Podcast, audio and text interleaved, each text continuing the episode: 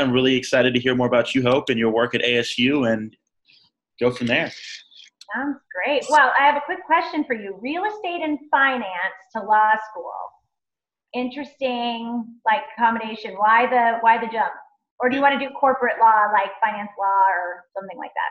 So I, I like to say I never want to be a lawyer, uh, which is kind of interesting because I want to go to law school. So I'm looking at actually JD MBA programs, dual programs, Okay. and Yep. I'm on track right now to go the military route, which they would pay for it. So uh, that's a perk. But it's one of those things where I wanted to go to college and do something that kind of I wasn't familiar with, but that would set me up for a bright future. Uh, be a youth activist and someone who actually stands up for change. I understood that a lot of things that I'm passionate about can't be really monetized in, in the, the way that I envision the lifestyle I, I want to live one day. And so learning more about finances and about real estate allows me to have those passive forms of income so I can travel the world and do what I want, but still make a difference without having to worry about money.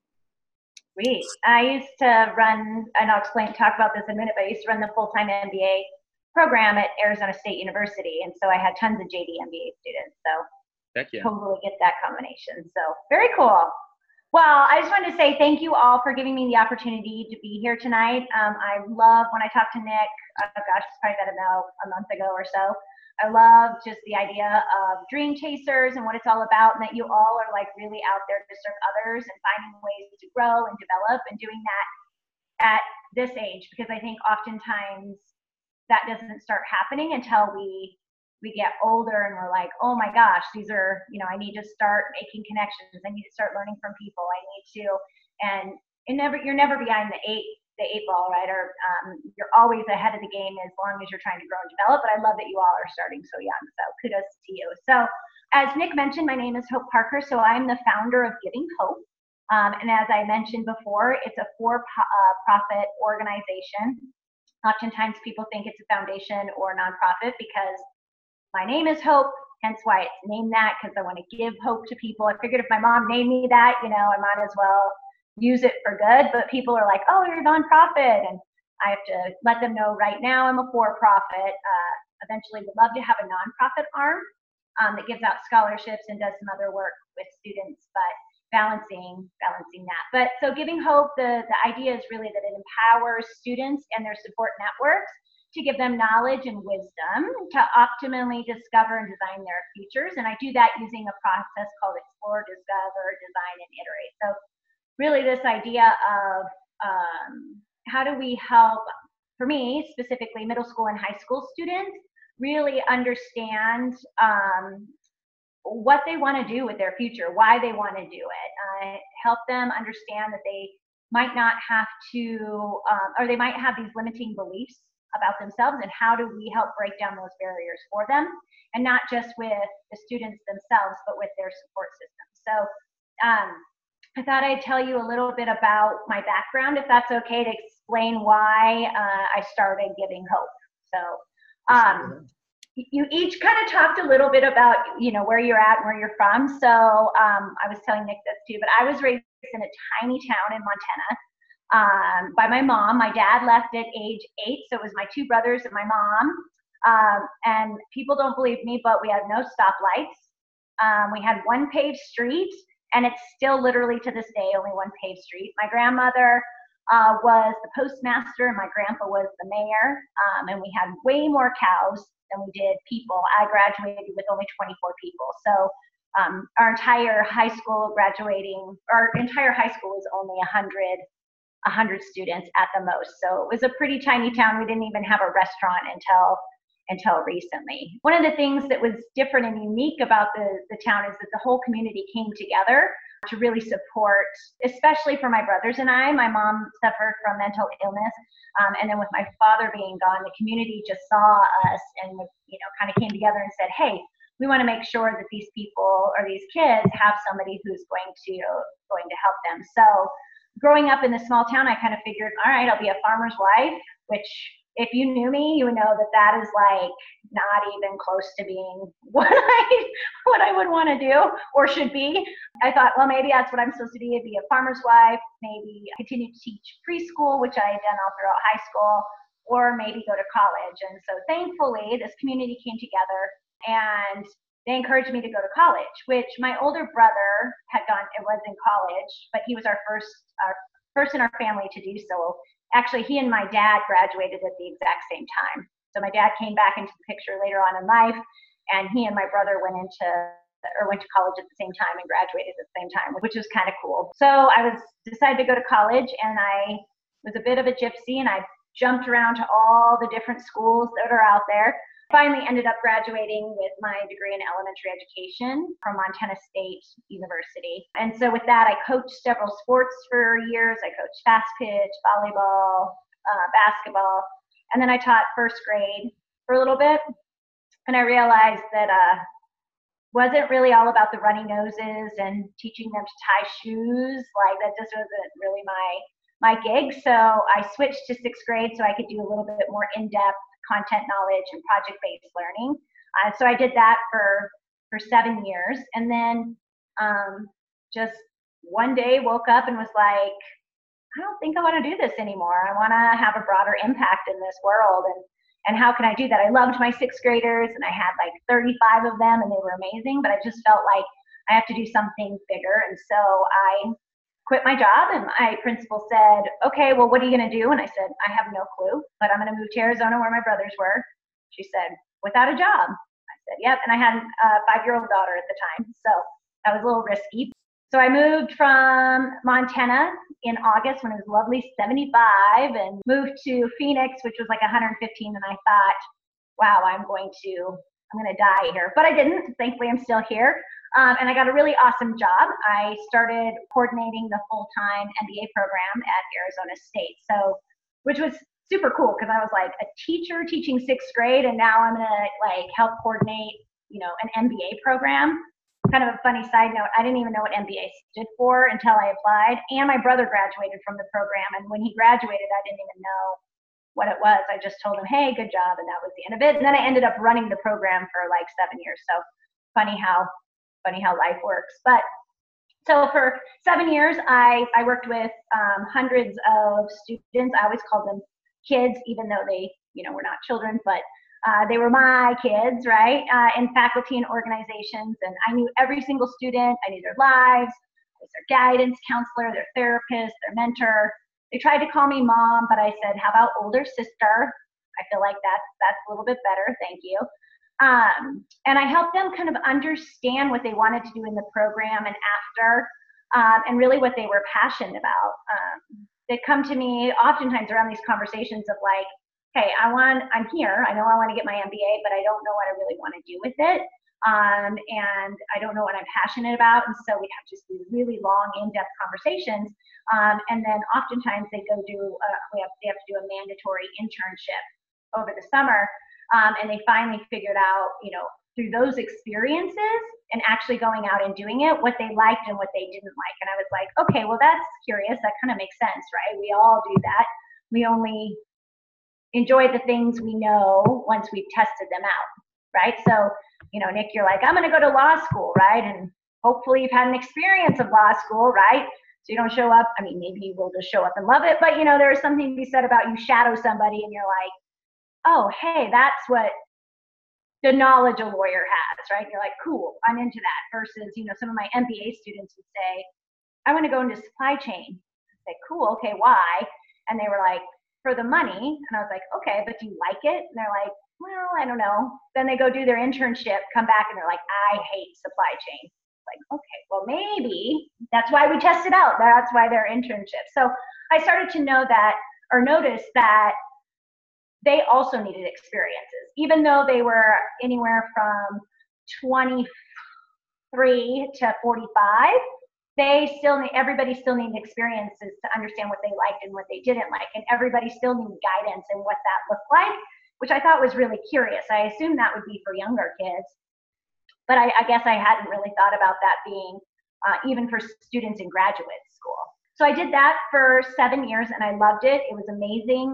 I loved every one of my, my students and all the faculty. But towards the end, I just started having this feeling that, again, I needed to do something that was broader impact, even though, so from teaching to this, the MBA program was broader. They needed something else. And I really wanted to go back to helping youth and especially underserved youth because of my background of living in a rural community. We were very poor single mom, mental illness, right? There are all these barriers that we that we were given. Even though I don't know that at the time I thought they were barriers, but we were given those barriers. I was like, I want to help the little me's of the world, right? Have opportunity to, to do whatever it is that they they want to do. So again, I quit my job without having another one. So when I was in the MBA program, they um, offered me a promotion, and I that same day I quit. And they were like, "Well, that's weird. We've never had anybody quit their job after they've been given a promotion." And said, "Well, you know, glad I could be the first. But I stayed for a while, just didn't take the didn't take the promotion and, and quit. So, and that's when I moved over to the engineering school at ASU um, and started to run the engineering education and social entrepreneurship programs uh, which was really great because it was a blend of what I did in the classroom in sixth grade and then a blend of strategy and things that I did while I was running the full time MBA. And so it was a really nice blend. I was able to use skill sets from each of those in order to do this job. And the thing I noticed with the high school students was, again, they were confused on how to, middle school students, how to prepare for high school, what they wanted to do post high school, right? Did they just do what their families have always done, or uh, what someone said they're good at, right? Oh, you're good at math, you should be an engineer. You're good at art, you should be whatever, instead of like allowing them really to explore. And so, and the other thing I noticed with the undergraduate students is they oftentimes get into college and then all of a sudden they're like, oh, I hate this degree, and then they switch I don't like this degree, and then they switch. And each time they switch, they stay in college longer and longer. And what you were talking about, Nick, earlier is right, you want to be financially set up later on in life so that you can travel and do the things you want to do. But a lot of these kiddos are like, or a lot of these students are staying in college five, six, seven years because they can't figure out what it is that they want to do. And so they're just accumulating more and more and more debt, which just puts them in the hole, right? Especially some of these students who are going into fields like teaching and others, you know, where they, they're just not going to make enough money to ever pay those off, or it's going to be really hard. So I started noticing that more and more, and I was like, okay, well, this is curious. So high school students, middle school students, MBA students, and even my friends and family, right, are all struggling kind of with the same thing. Like, what is it that we're passionate about? What it is that we want to do? And how do we chart out and make and make that happen? And so that's kind of where giving hope came from, right? So I started noticing that students, families, and communities, uh, when they come together to design these roadmaps and guides for students, that students just thrive better. There's less of all of those constraints that I talked about a few minutes ago. And so, and then just my pure love and passion for helping students find their um, passion and purpose and connecting them to the resources to help them make dreams come true that they don't even know that they might want to do, right? And so really trying to help them remove barriers and break down again those preconceived notions of what they can and cannot do. And so one of the best I don't know if you all have heard this, but one of the best acronyms or quotes or whatever you want to call it that I heard is called fear, right? So students go into it and we say, okay, it's, you know, I'm scared or whatever, it's fear. But fear um, is false evidence appearing real. Um, and I always love that. So I say that to kids. I'm like, okay, do you have fear? Because if so, just remember it's false evidence appearing real, right? There's nothing that says what that that's true, right? why can't you do something? Right now, it might be harder for you than somebody else, sure, right? There might be more constraints or whatever, but there's nothing to say that you can't actually do it. So I'm like, flip fear into fear. And they usually look at me like, what are you talking about? And if we turn fear around, it could be face everything and respond, right? So how do you look something dead on, right? And just respond, take action.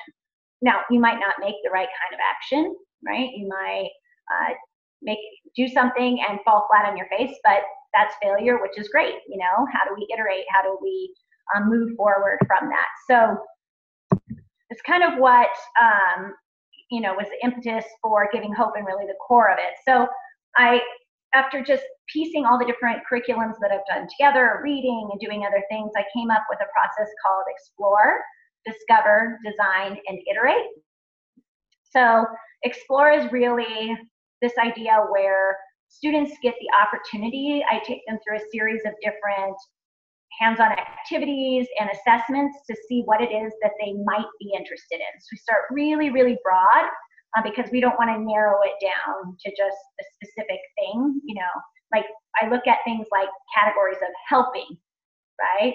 Or maybe it's like tinkering or things like that, right? Where it's these broad, I like numbers, like these broader things, and then we start to mash them together to see what it is that really um, they might be interested in because I just did this with um, some the kids in DC yesterday or on Monday, and I, I take them on this silly thing where they have to mash all the words together and make the funniest job description they possibly can. I don't care if it's a pirate surfing elephant trainer, right? Whatever it might be. But the idea is to get them to start thinking differently about what is possible. So we do this in the explore phase, and then we go into discover. And so then we start to narrow it down and we say, okay, here are some things that I think I might be interested in. And we do job shadowing, we do informational interviewing, we do internships. I have them do job descriptions where they, this is a great thing for any of you who are looking for a job. You go in and you find four, five, ten job descriptions that you think are interesting, and you highlight the words that you're really interested in, and then basically do some um, basic coding like okay i see that this word appears over and over again so i'm to have some new tallies that's really important to me and you can start to find job descriptions that match those words when you're starting to look for look for jobs moving forward. So we do all sorts of different things to really have them discover it it's that internship it's that looking to see what job descriptions are because oftentimes again like i said with my mba students they go in thinking it's one thing. Marine biologist is the biggest. All kids say I want to be a marine biologist or a firefighter. And I'm like, okay, well, do you know what they do? Well, they pet, you know, dolphins all day and they rescue cats from burning houses. And I'm like, hmm, I think we should do some research to see what they actually do. So they interview people, like I said, do all these things, and they're like, oh, it turns out I don't want to be a marine biologist because I'm actually not ever going to see a dolphin. You know, it's like I'm doing all these other things. So so once we have done some exploring and we start to discover, they start to then whittle it down to even fewer. And then we help them design a path in which they can start to do that, right? So whether it's college, trade school, whatever that looks like, we start to map out what classes should they take when they're in high school. Can they finish a year of college while they're in high school? What kinds of activities should you take or that you should you be a part of? You know, what other steps do you need to take in order to be successful to do that? And then we talk a lot about iterating because as humans, I always say we're prototypes.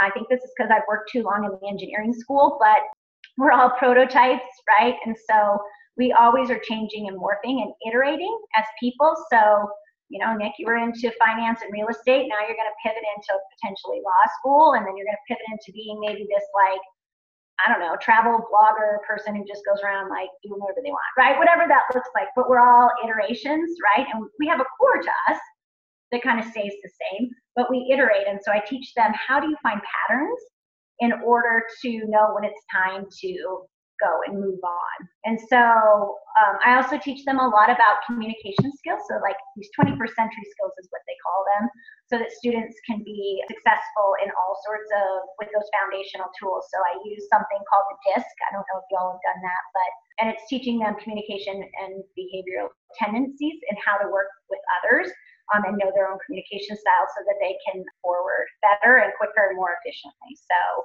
so my company or my organization works with, it started off just working with individual kids one on one, and then I went to small groups doing workshops, and then it's really started to continue and grow to really large groups. So that's where I was in DC, um, in Nashville, uh, training like large groups and partnering with other organizations. One thing that I've noticed is that because I am a for profit, Nonprofits have a hard time. I can't get grants and other things. Nonprofits, sometimes uh, nonprofits will partner with a for profit, so they'll get the money, right? And then and they'll hire a for profit that can help them with bits and pieces of it. So that's currently what I'm doing. I, I have several um, clients that are nonprofits, and then they hire me to come in and take the kids through the Explore, Discover, Design, and Iterate process with various flares of their own, right? And so um, whether they want a STEM focus, whether they want an entrepreneurial focus, or whatever that might be. So working with them and what, what it is that they want but then training students broader. But I think the thing I've started to realize is that it's not really scalable or sustainable. So when you're thinking of building companies, right, when you're one individual human and you want to make a broader impact, like I want to help thousands and millions of kids, right? And so how do you um, how do you do that? And so I thought about doing like train the trainer, selling curriculum, which may happen, but also been thinking a lot about um, how to digitize some of that and make and gamify it. Um, not the whole entire piece, but like some of the pieces for the students. So basically, the idea would be that um, I develop a software that when students interacted with various, they took certain classes, they um, went to certain events, were parts of certain clubs and organizations, they would enter it into this pathway and it would start to understand trends in the background and start to make suggestions on what they should do. So Fernando, I see that you've really been interested in X, Y, and Z. You should go to these particular events and go check them out more, kind of the discover phase, right? So it really helped them with the explore and discover phase and then the design. Okay, Nick, I see that you want to go to law school. Have you thought about taking or doing these steps in order to get to that spot? So how can I digitize and gamify some of that, especially the gamify for the younger students? Um, so that's really what I've been spending a lot of time on lately is writing proposals for that. Fortunately, my family outside of all or my, my two brothers and my my dad are all engineers and scientists. I don't know how I got into engineering. I always tell them like that I went to the dark side because I was like, there's no way I was doing that. But they all are coders and things like that. So it's nice that they can help build up the prototype for the software. So trying to think through through that and using the students as data points in order to end up or to add some of that information on the front end. So that's kind of what I've been working on now. So that's that's giving hope. Really, the idea is to help kids design their futures, right, and to help them break down some of those constraints that are that they think are around them or that are around them and help them design a plan to do that so like what were some of the barriers right that i had and how did i overcome them so i, I was trying to think of them and I kind of came up with four. And I'm sure some of you, you know, you guys have probably heard these before, but for me, like growing up in a rural community, being poor, first generation student, single parent, all those things, like honestly, finding those mentors, you've heard it a million times, I'm sure you're the average of the five people you spend the most time with, is like key right? And so you all having each other in Dream Chasers and like connecting to all these different people and hearing their stories is like huge. It can even be informal mentors, but I honestly can't imagine. I, I, didn't do it on purpose. I just was lucky enough to have a community that was like all about like our being our cheerleaders. But having that support system with people who are like-minded um, is, I mean, there's just nothing else like it. I mean, it's probably the most beneficial thing that there is out there in the network, like we we talked about. Um, the other one that I was thinking about was um, oftentimes we'll get a lot of advice, right? People want to, people will give you advice all day long, right? People like, I'm, I'm doing it right now, right? So people love giving advice. They like hearing themselves talk. It's just what people are, right? And this is true for me. And this is, you know, throughout uh, my life, but even more so with giving hope. And while I really think it's important to listen to feedback, um, to grow, I think it's equally important or even more so to actually listen to your own intuition. I mean, and this includes times when it's time to move on to something else. I mean, I've quit every single job without having one, knowing that it was time to go. And each time something more amazing has come. Right. And so it's kind of leaping into that fear, but also, I was telling my friend the other day, I was like, I'm going to start asking people more questions to get them to the answer instead of giving them advice because oftentimes I think we rob people of that process and of those possible outcomes by us giving our biased view with with what we think and instead of allowing other people to use their intuition and to really come up with and work through the process. They need people to ask them questions but really come through work through that process and possible um, outcomes. And i think for me that has helped me grow the most and take risks i probably wouldn't normally take you know, my family, each time I quit my job is like, I can't believe you're quitting your job without one. How are you going to support yourself? I'm like, I can bartend. I can teach school. I can all, I can go back and do a lot of things. So I'm fine. You know, I'll make it happen. But I think just remember to, if you're on one side of it, just ask your buddies or your friends or whomever you're talking to questions to get them to come to the answer or the conclusion that they want. Um, and then also just remember to listen to your your intuition when when it's time. And then another one I thought of is I'm a high I on the disc. And again, I don't know if everybody is that, but these are people, people, right? So we fear social rejection. And so with giving hope, even though I'm an extrovert, like going out and asking people, um, you know, to talk about giving hope, especially for as it's a for profit. Um, I didn't want to look silly. I didn't want to look dumb. I didn't want to be rejected. But, and so in order to get past that, what I've really pushed myself to do is try something new once per week. So once a week, I'm like, okay, I'm going to do something I've never done before. And it could be brushing my teeth left handed or something, right? It doesn't have to be anything extreme, but I'm going to go try, you know, um, what I did. Oh, I did that square dancing. Why? I don't know, but why not, right? So it's like just go and try some random things that you've never done before. Skydive, I don't know, whatever you want to do, just to push you outside of your comfort zone and to look silly, right? And and do things that that push you out of your comfort zone, like I said. And then uh, the last thing I was thinking about that's really helped me was like seeing the big picture and then breaking it down into little pieces. And so um, I'm a dreamer. I can come up with a million ideas all day long, but actually getting it done, um, as soon as I get started on it, I'll just keep doing it. But and and I'll lose track of time and I'll just I'll lose myself in the work. And so one of the things I've decided to do in the last probably two years that has made a huge difference is uh, difference is journaling. So I set my intentions for the year, and those don't change for the most part. Um, and then on Sundays, I write my goals for the week, both personally and professionally. So I have that balance, right? Because um, sometimes I don't, I don't do well with that. And then through the week, I just every day I write what I'm grateful for, how I will find balance well in wellness, exercise, whatever that looks like. What are my top priorities for the day?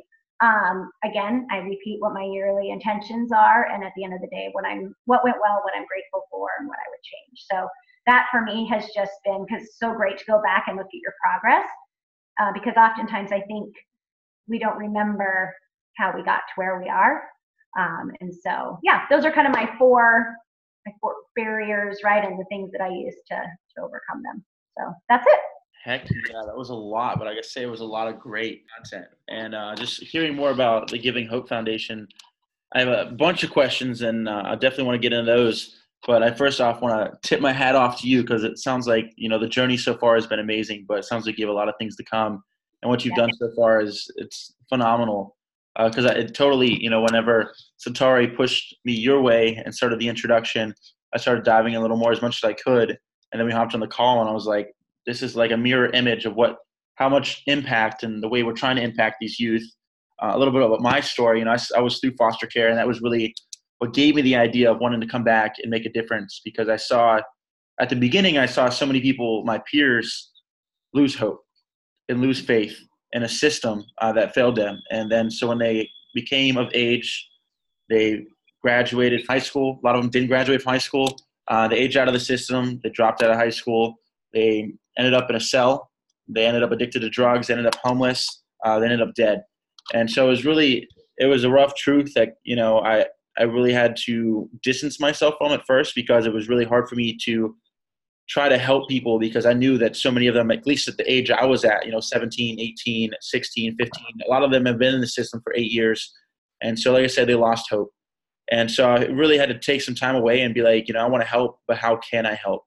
And so once I started traveling, even, you know, in college, I see it all the time. And one thing you mentioned, and it's so real that you have so many people go off to college because they were told it was the, the thing to do and uh, whether it be their family, their friends, or the community, they go off to college. They do it for three or four years. They graduate. They go into that first job, and they're like, "This is terrible. Never in a million years would I want to do this." And they just spent, you know, forty to fifty thousand dollars in debt to get there, and now they're stuck. And so that's one thing that. Um, so Malcolm mentioned that I started an organization here at South Alabama, and it's called Student Leaders United because I actually one thing um, that I'm blessed to have been done in high school was do a job shadow a law firm and do an internship at a law firm. And I got to say, it you know gave me a different perspective because you can watch Law and Order all you want, but until you sit at the desk uh, for three months and do the paperwork, do the filing, go to the courtrooms, take the phone calls.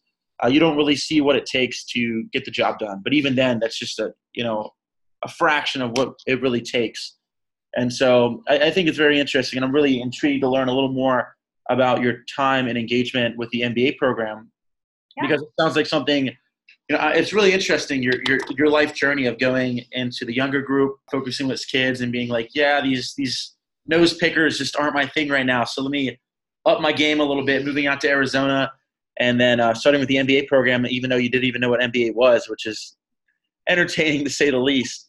Uh, with that being said you know you, you mentioned your life story and you know how your community brought themselves together that kind of helped you and your family and you mentioned your mom and your dad.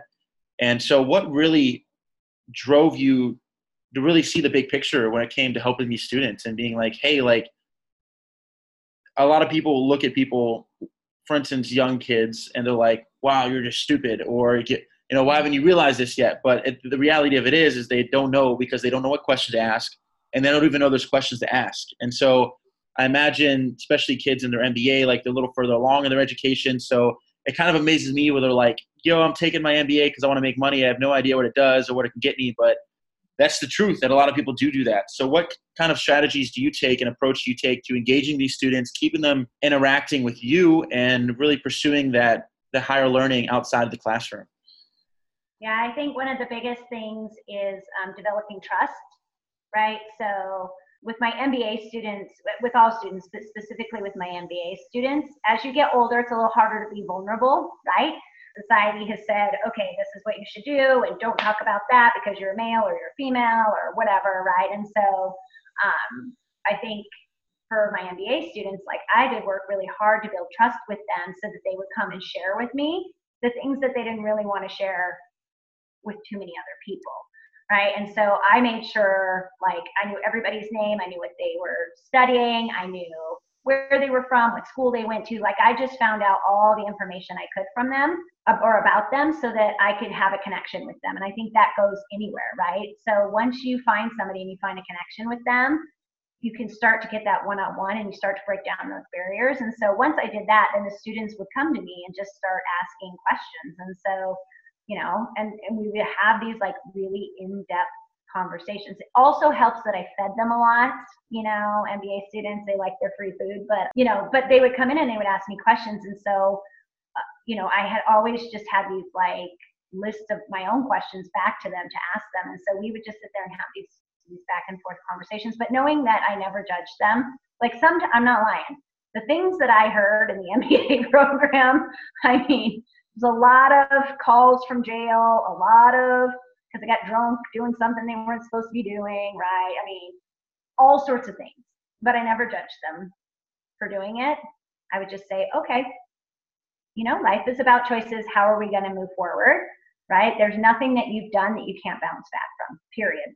I don't care what you've done, even if you've killed somebody, you can come back from that. Now you're it's going to be a lot harder than anything else, or than some other people, but it's not impossible. And so we would just break it down, you know, and say, how do we eat an elephant one bite at a time, right? And so it's like, okay, let's sit down and we would just map out these small little chunks, you know, and sometimes just talking with somebody and relieving that anxiety. Um, it's a high pressure environment, right? In the MBA, I took a lot of students to the hospital for what they thought were heart attacks. I'm like too young for a heart attack, but they were they were panic attacks and anxiety attacks, right? And so trying to teach them how to cope with those uh, or cope with the anxiety that came up, right? So again, it's just building that trust and then diving into really getting to know each person and that and their communication style to try to help them figure out those problems. I don't know if that answered your question, but no, for sure. And I think one thing I'm, I'm really curious to learn a little more about because that's something that I've learned that I often give really good advice, but a friend of mine broke this down to me uh, to me a couple summers ago that sometimes it's frustrating because you you give people all the answers in front of them and it's like they don't really see it until they get smacked in the face 10 more times. Come to realize is that you know often what we're doing is it's taken us 22 years of life to learn these lessons and as you said we're doing them really an injustice by trying to give them part five and skip part one two three four um, but it doesn't really work like that because we often learn as humans that um, the hard way by actually doing it and falling on our butts. So With that being said, what kind of questions do you ask, and how do you really spark up that conversation? Because I know one thing that a lot of people struggle with. I know I struggle with sometimes is someone says something and my brain's going a thousand miles an hour, and then I'm thinking about, oh, I, I already know what I want to tell them, and then they're speaking for another five minutes, and I'm like, well, have you thought about this? And I'm just like, it's not relevant. So how do you, like, how's that conversation transpiring? What's that really look like? Yeah. So one of the things is really practicing being present. So I do that in other forms to be ready for a conversation with somebody because our brains, our monkey minds, right, are going all over the place and we're just thinking of, you know, and, and oftentimes people who are in these kind of roles are highly motivated, right? And so they're achievers, right? So they're like, I have 17 solutions for you and all the things to do, right? Here's your checklist, go, be awesome, right? And to your point, they don't they don't have any ownership of that. And so I, this actually came from being a teacher, like our classroom rules. I never created the classroom rules ever. I said, what do you think the rules should be? And then I'd ask why. Okay, well, why?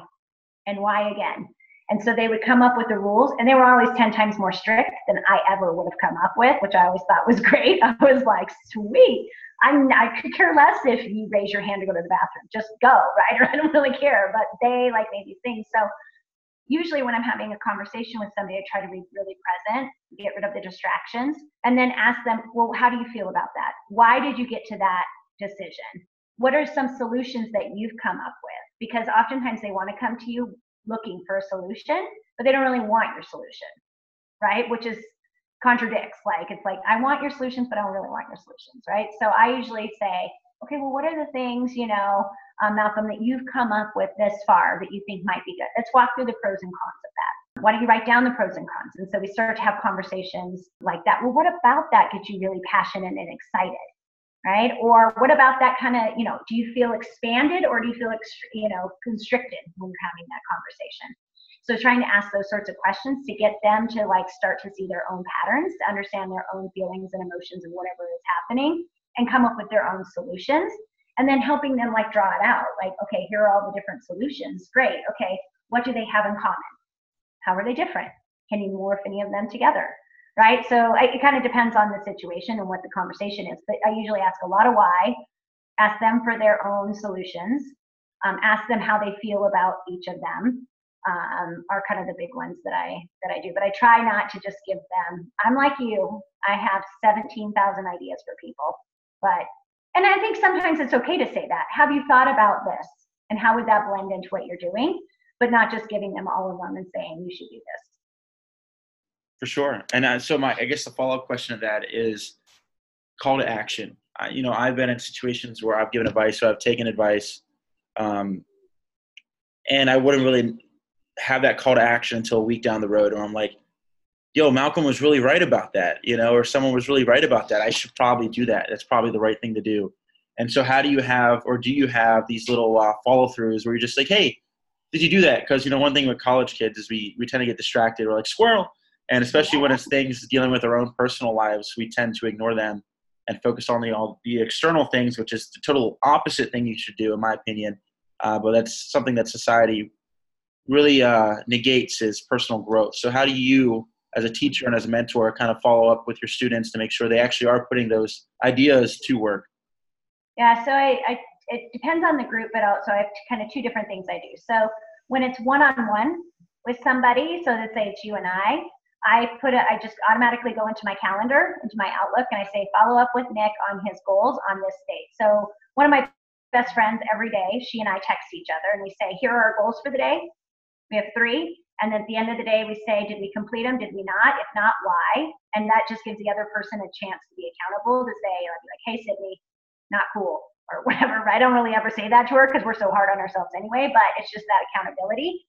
So it depends on what it is. So sometimes I'll just put it in my calendar. I'll tell you, hey Nick, I want it done by this this time, and then I'm going to follow up with you and ask you probably a couple days before, hey, what do you need help with? How's how are your goals coming along? How are those calls to action coming? Or like with Sydney, we just do it every single day, right? It takes two minutes. We text each other three things we're going to work on for the day, and then we say how we did that day and what we're going to work on for the next day. With my students, I do I call them good vibe tribes. People call them all sorts of things, right? So the students, I have them pick up, pick groups and they're their own accountability team, right? So I'll set deadlines for them, but they hold each other accountable. Much like you all, like if you said to each other, "We're going to do this," you would help, you know, hold each other hold each other accountable. So the students, and then I check in with the with the teams. I have a team leader and say, and the team leader rotates. So I'll say, okay, you know, Adam, you're the team lead, and um, you know, how are the goals coming with your team? Has everybody checked in? Right. So I kind of try to build in systems. I find that people do better when they have a process or system that they're kind of held to that becomes part of a routine.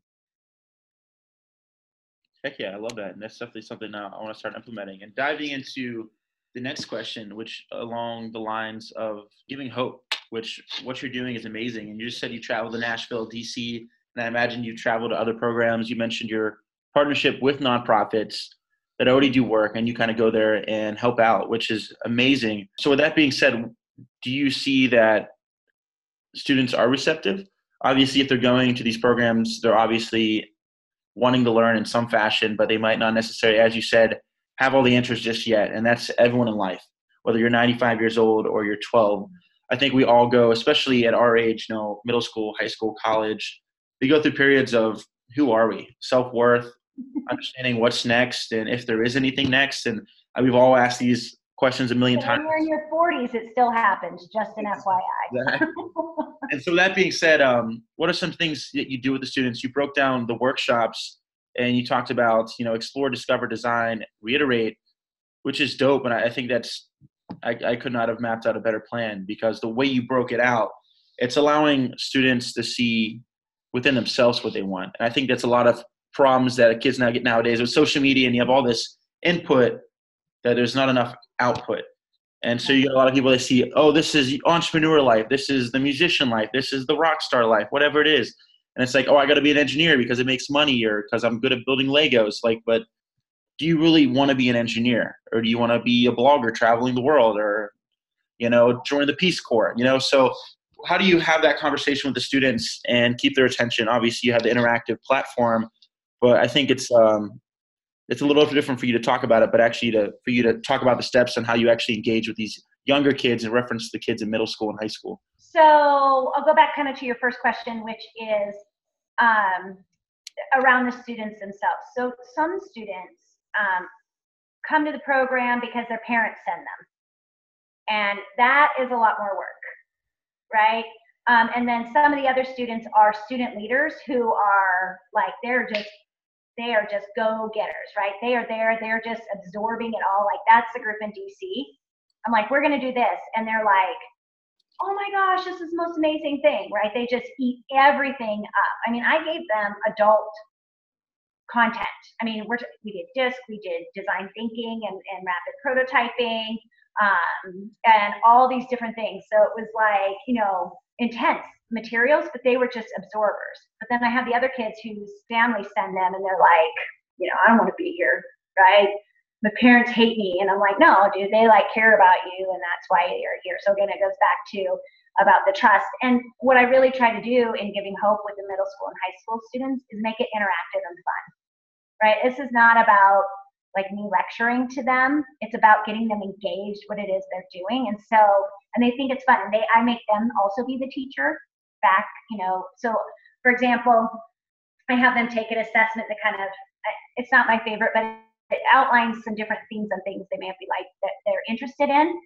And so then I have them work with the other students to come up with fictional um, job descriptions or breakout words, different things, right? So they get to to have that peer one-on-one and start to build those relationships with people. And then um, I make everything. We try to have everything fun, right? I mean, yeah, it's heavy work, but like, how do you make it fun and not so serious all the time? And when it's time to be serious, we need to be serious. Like, it's time to make our step-by-step guide on what we want to do. Like, we got to be a little bit more serious, but we break it up and we have fun, right? I always let them. I'm all about student choice and student voice, right? And so, you know, they want to play some crazy music up in there, fine, whatever, right? So I try to get them ownership of certain things, and so um, or certain games to break it up. And so I really try to get them to feel like they're in an environment because as soon as they're in a welcoming environment, kids will pretty much do anything, right? They'll absorb almost anything. They might not like it all, but they'll sit there and they'll absorb it, and later on it'll start to click.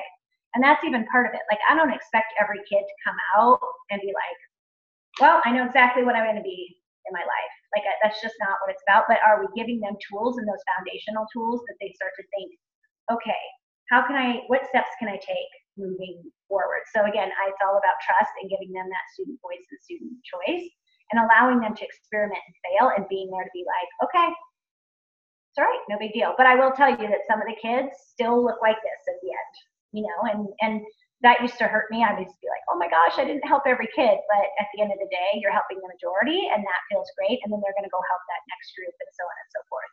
So Malcolm has a quick question, real quick. Go ahead, Malcolm. When you're when you're going through like explore, discover, design, iterate, or you're going through, I guess really it would be about this um, this self realization, either about purpose or your motivations, or even in regards to like fear and or your anxiety. How do you go about like scaling that for either in, like a younger individual or someone who they're just having a hard time kind of like having that that self realization about you know whatever it is it's funny i think sometimes things come naturally when you're talking one-on-one with a student and so i don't know that i've right. the form but this is actually good it makes me think so I think I, I understand um, child development, especially middle mm-hmm. school and high school students. And so with middle school students, I know that, for example, they can't handle.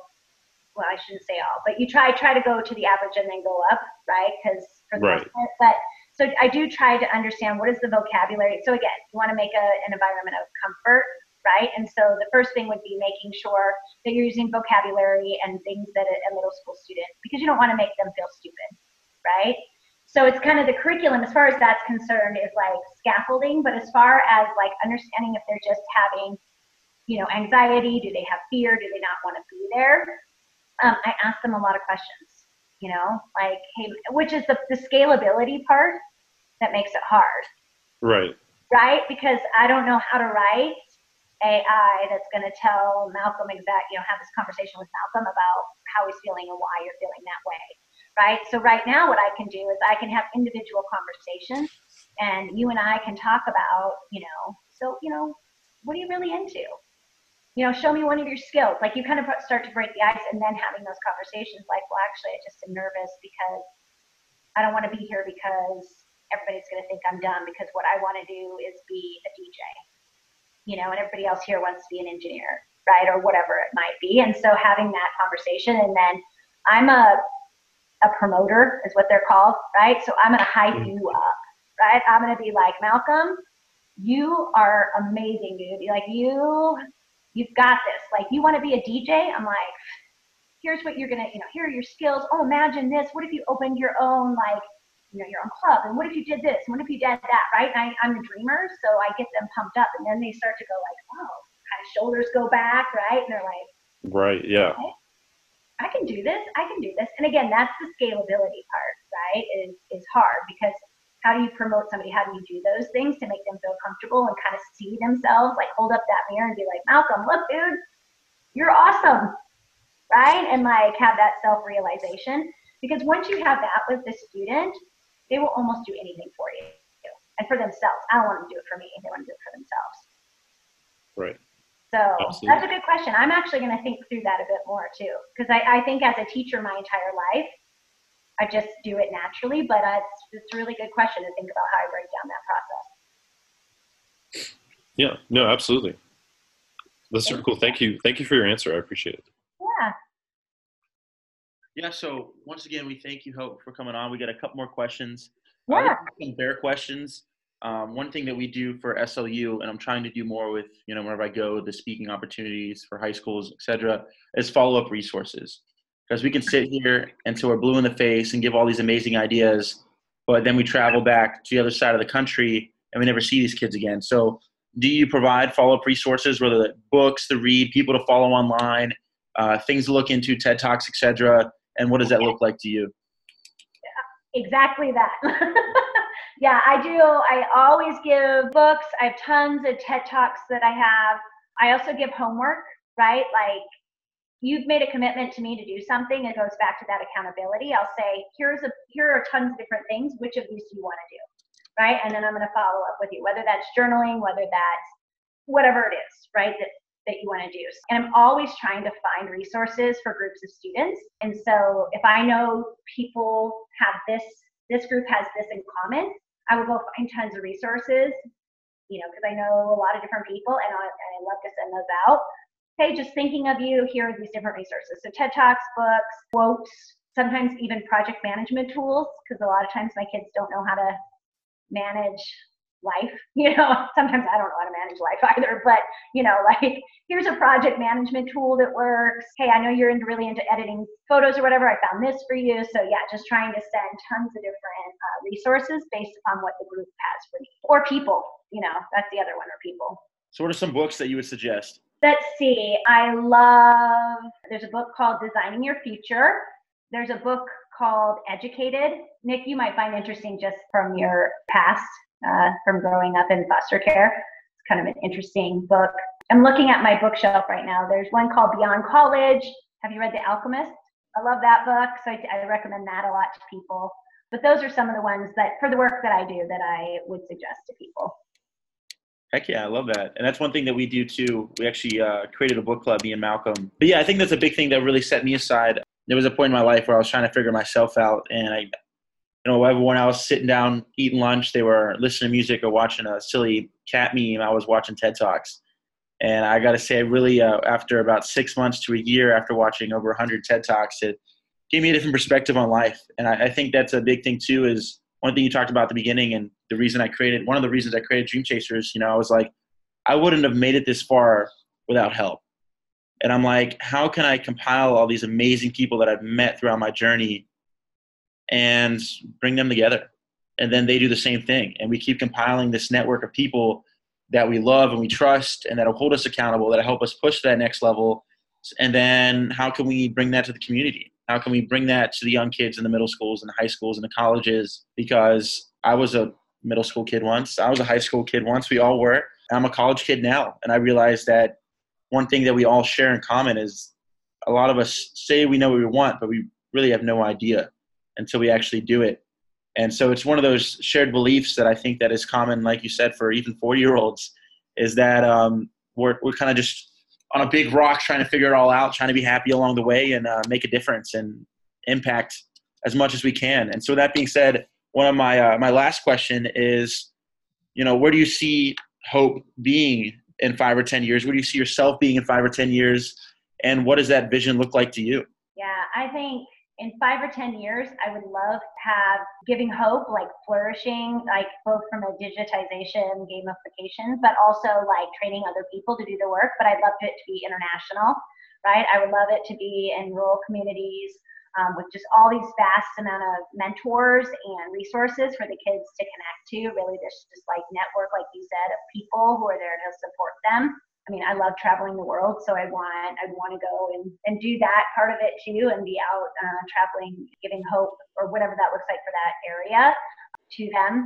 Uh, is, I think is really what I'd like to do. I, I want to make sure that I can scale this and really allow students to start to see their passion and purpose, and even just their worth.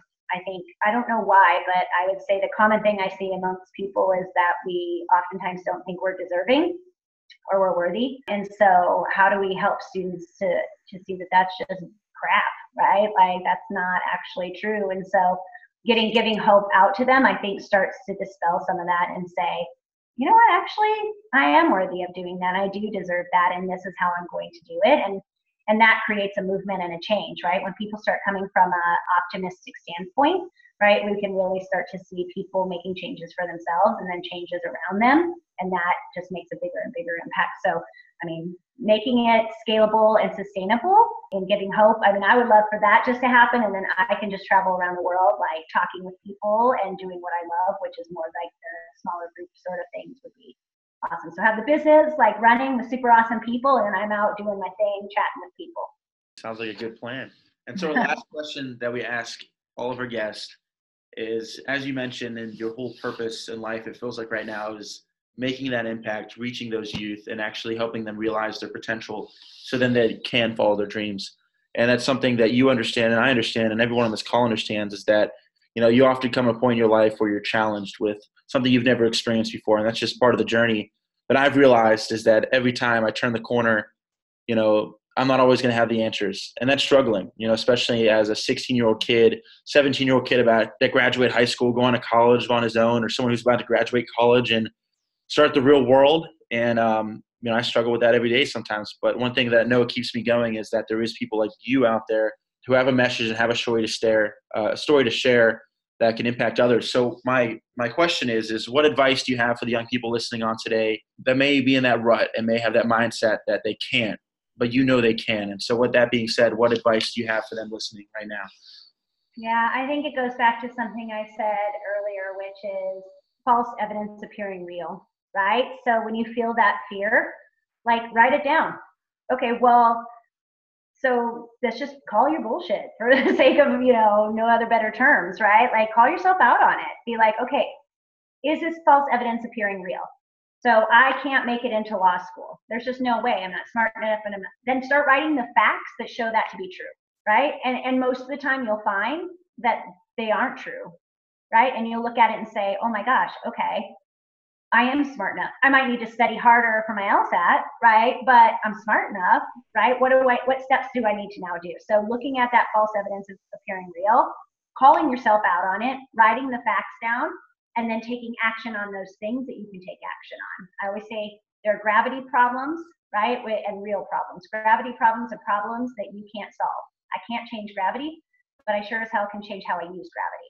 So don't say I'm too young, I'm too old, I'm whatever, whatever. It's like, no, use that to your advantage, right? How do you go around that? I love a loophole, go around it, right? And so it's like, can't change gravity, but you can change how you use it. So those would probably be my my biggest thing. Heck yeah. Thank you, Hope. You're the best. You're amazing. You're doing great things, and I look forward to following your journey. And I hope we can stay in touch as we uh, continue on. All right. Thanks, everybody.